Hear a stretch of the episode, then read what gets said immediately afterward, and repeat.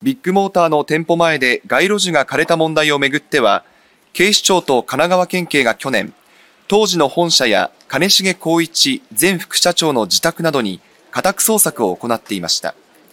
その後の捜査関係者への取材で、東京多摩店前の被害に関して、警視庁が金重光一前副社長や多摩店の当時の店長らを器物損壊の疑いで書類送検したことが分かりました。金重前副社長については、起訴するかの判断を検察に委ねる相当処分の意見をつけたということです。また警視庁は他の都内の8店舗についても器物損壊の疑いで書類送検していて、金重前副社長ら合わせて13人が書類送検されました。警視庁は指示系統について詳しく調べる方針です。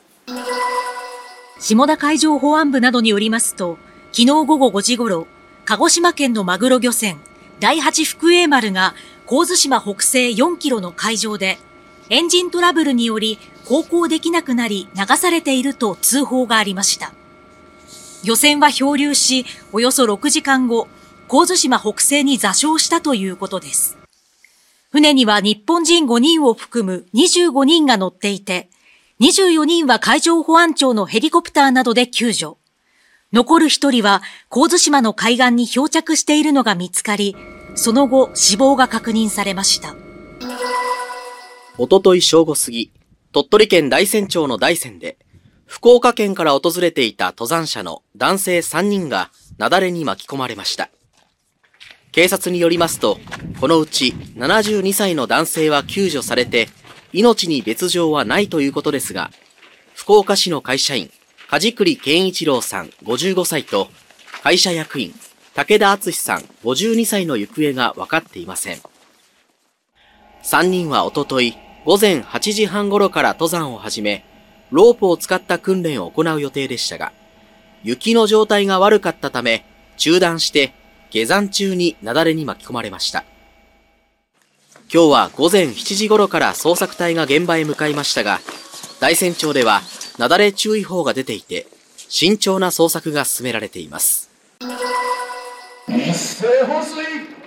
始め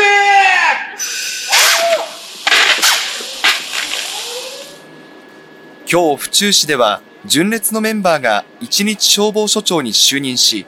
営業前の商業施設で火災が発生し逃げ遅れた人が多数いるという想定で訓練が行われました訓練では屋上に取り残されたという想定の純烈のメンバーをはしご車で救助したほか従業員の避難誘導や初期消火の手順などを確認しました。純烈のメンバーはちょっとした心がけが防災につながるので普段の生活でも身の回りを気にしながら過ごしてほしいと呼びかけました。佳子さまは今日午前都内で女性のアイデアから作られた日常生活を便利にする発明品を集めた展示会なるほど展を訪問されました。これまで皇后さまや女性の皇族方が訪れていて去年に続き2回目の訪問となる佳子さまは説明者の話を聞きながら熱心にご覧になっていました。光の加減で見えやすくなるそうなんです。佳子さまは針穴を虹色に輝かせて見やすくする工夫をし文部科学大臣賞を受賞した虹色の縫い針などを手に取って感心し最後に暮らしの中で困っていることに対する工夫がなされていることが素晴らしいですね、などと感想を述べられました。